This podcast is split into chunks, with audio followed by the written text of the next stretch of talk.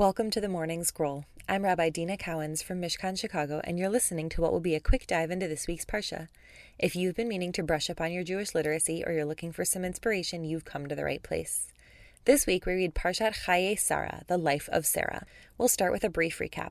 Though the Parsha is called Life of Sarah, we actually start with the story of her death at age 127. Abraham buys a plot for burial and buries her in it. He then sends his servant Eliezer back to the home country of Aram to find a wife for Isaac. Eliezer is on his way when he decides to pray for success by saying, The first girl to offer to draw water for me and the camels is going to be the one, and poof! He is immediately approached by a woman who offers to get water for him and the camels. Turns out she's Abraham's great niece Rebecca, and her family is thrilled to welcome an Eliezer and promises to send Rebecca off with him to marry Isaac. They party that night and then immediately get on their way the next day. And when they approach the camp where Isaac is staying, Isaac sees her in the field and immediately falls in love with her.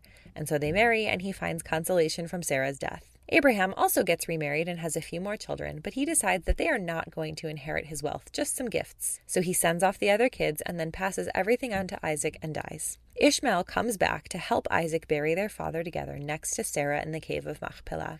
The Parsha finishes with a list of Ishmael's children and then he dies. So, this Parsha is bookended by these stories of grief and the way that people seem to step up to the plate to take care of the dead, even when they had a complicated relationship in life. The Midrashic tradition is that Sarah dies at the beginning of this Parsha, which immediately follows the story of the binding of Isaac in the previous Parsha, because she heard what Abraham tried to do to Isaac on Har Moriah, and then she died of shock or anger.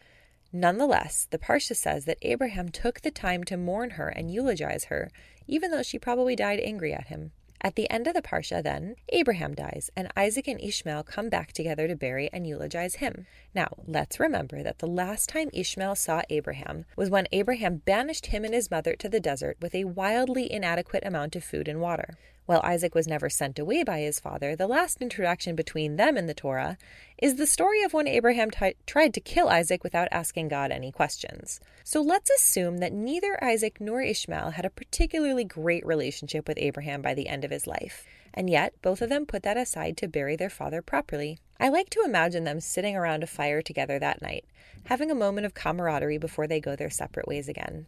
We don't really know what their relationship is like with each other, but we can imagine that being together for Abraham's funeral was not easy for either of them, which is why I like to imagine them leaning on each other, even just for a day, to see and be seen and get a little closure.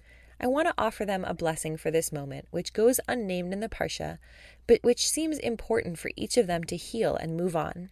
And I would like to extend that blessing to anyone here who needs or wants some closure, even if that closure is just knowing that you are not alone. That really happened and you were there. May you find someone who can make your hurt feel seen. See you next week.